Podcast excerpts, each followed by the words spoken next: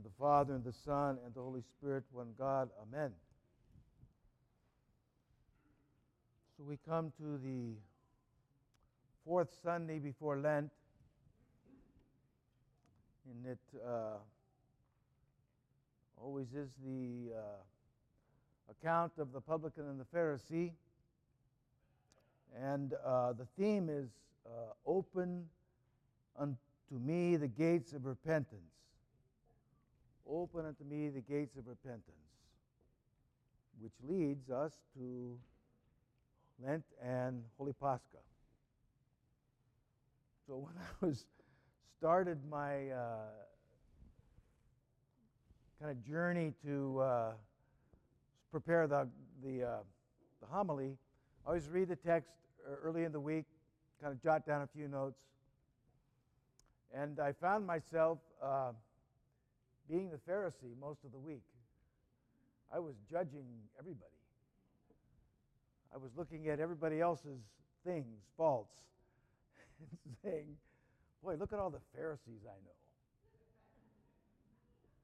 Come to find out, the chief Pharisee was me. Very powerful kind of moment there. You know, because we can look very kind of cursory at our own sins and look very, and we don't, it's like a, we don't have a lot of gross sins, right? We don't have a lot of gross sins. And so it's easy to kind of gloss over our own body and soul and to just kind of then not see much, not see much. But Lent and the pre Lenten work is to get deeper, to go after our core sins, to go deep into our soul, into our body, and to take a serious examination. And we begin to do that, we begin to see that we are truly the Pharisee. Because we are the chief of all sinners, and we judge others much more severely than we even take a look at ourselves. So, today is this day where we are to look deeply at our own selves, to look at, at, at ourselves in relation to repentance. And I was reading some text uh, in relation to this. Uh, repentance was described as a change of spirit, not just a listing of sins. We don't list our sins. We don't say, here's the list, God forgive me. It's actually to change our our kind of the inner direction we have. So we have to see the importance of this that it's a, a change of spirit, a radical change, a renewal, a conversion.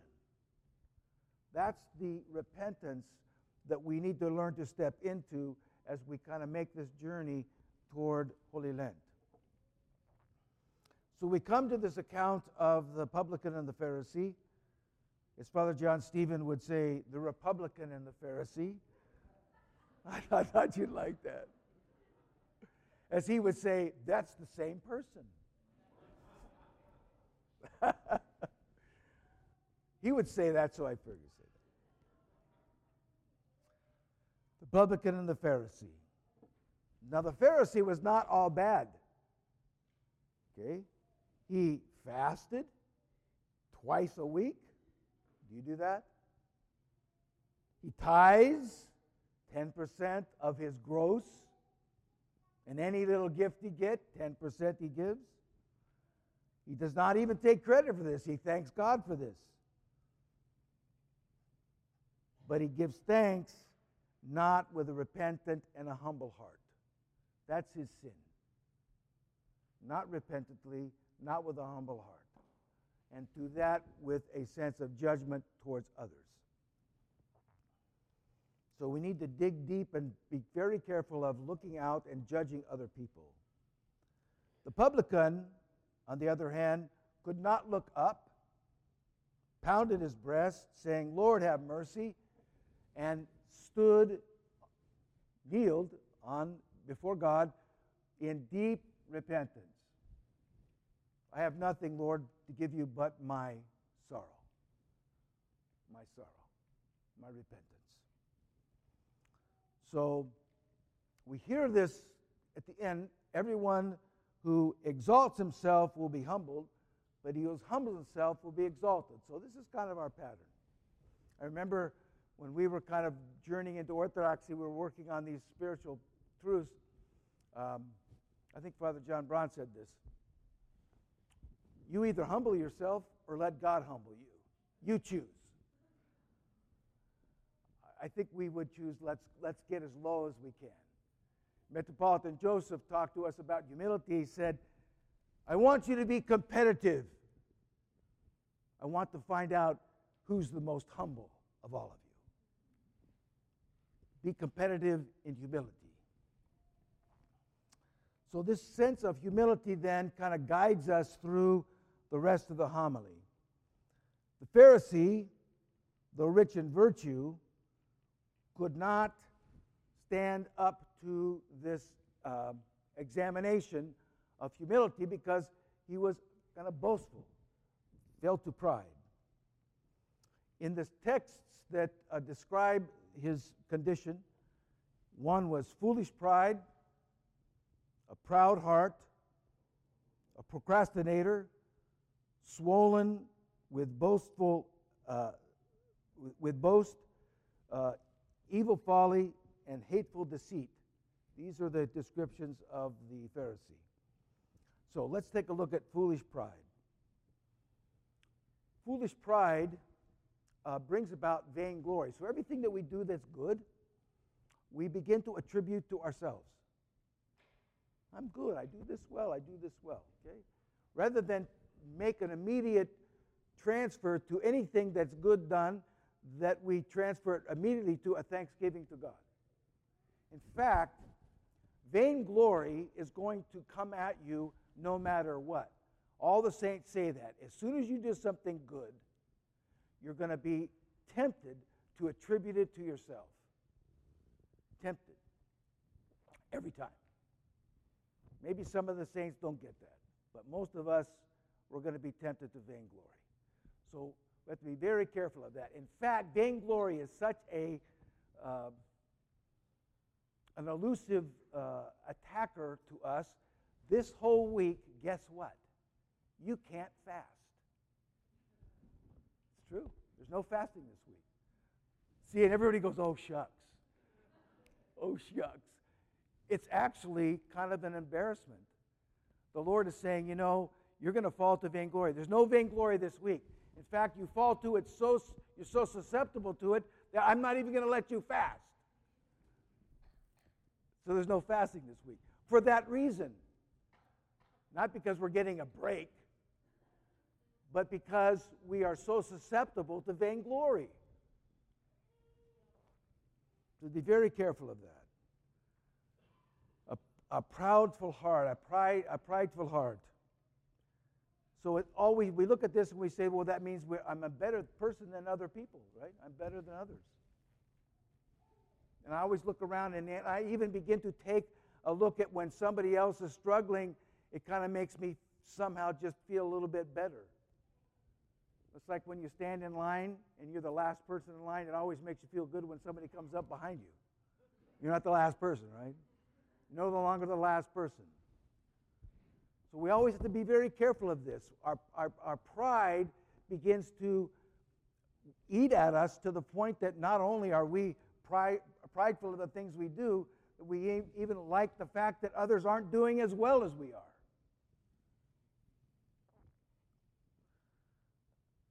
Swollen boast. Okay, when we begin to do this, um, we begin to develop an expectation of how things should be in this world. How things should be in relation to my life. And so I have this set of expectations. And guess what happens with expectations? They're always disappointed. You know, a funny story I had uh, my coach, Jack Curtis, had uh, helped build the Harder Stadium over there at UCSB was built because Jack Curtis built it. It's called Harder Stadium. It should be called Curtis Stadium. Well, years ago, they decided to uh, make uh, a tribute to him. So they said they raised all this money to make the, the main gate the Curtis Gate. So we, we, the football team, all these people raised this money for him, and they put. Uh, we went to do we went to do this uh, ceremony around the uh, inauguration of the gate, and there's a little sign about this big. It says Curtis Gate. and his son Jimmy Curtis came to me and said, "You know, the old man used to say." Expect very little, and you'll never be disappointed. But that's the problem with expectations. They get up there and people disappoint us. People disappoint us. And we get angry at them. We get disappointed in them. We are upset at them. We become embittered because people aren't acting the way we expect them to act. Well, guess what? That's just the way it's going to be You just have to understand that and not if, when we're and we find ourselves in that we have to drop down and say the expectation is not on them it's on me to respond well to whatever circumstance comes at me that's my goal i don't i try not to expect a lot but i do expect a lot but I i'm careful of kind of letting that desire be so high and rich and muddled with pride that when it's disappointed, I get angry. Be very careful of that. We all do that. Um, evil folly. Pharisee was accused of evil folly. So, way I look at that is we begin to begin to get we begin to get overconfident in our uh, spiritual work and we begin to say to ourselves, you know, I'm doing really well here, so I'm just, I'm just really happy. I'm doing well in this area. You know, I maybe, I maybe it's maybe it's envy, maybe it's greed, maybe it's gluttony. I'm doing really well here, and I stop being vigilant. I stop paying close attention, and guess what happens? I fall because I'm not vigilant. So this issue of village becomes very important to us to kind of stay focused on that which is uh, in front of us all the time. Never realize, never, never coming to this conclusion that I'm doing really well here. Uh, I don't have to work as hard anymore. No. You know, one of the great curses in golf is to say, you know, I'm really hitting the ball well today. Guess what's going to happen?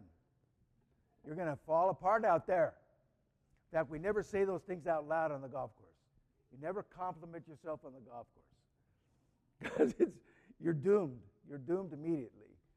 So we have to be very careful of not being vigilant. We're not being vigilant, not paying attention all the time to ourselves. And then his last uh, Sin was hateful conceit, which leads to judgment.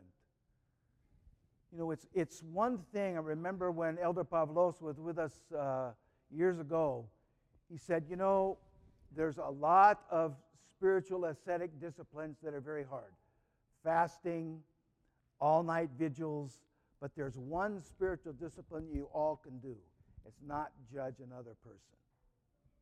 That's, we're capable of that. That's something we all can grab, okay? We can grab not judging others. And so we have to kind of always look at ourselves and, and be very careful of when that judgment comes out there, when that discernment shows up about a situation.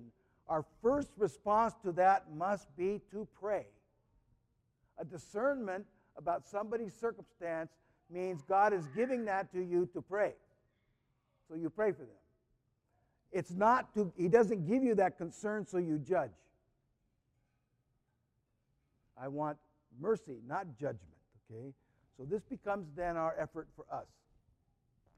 So if we can flee being the Pharisee, we come to this place of great humility as the publican.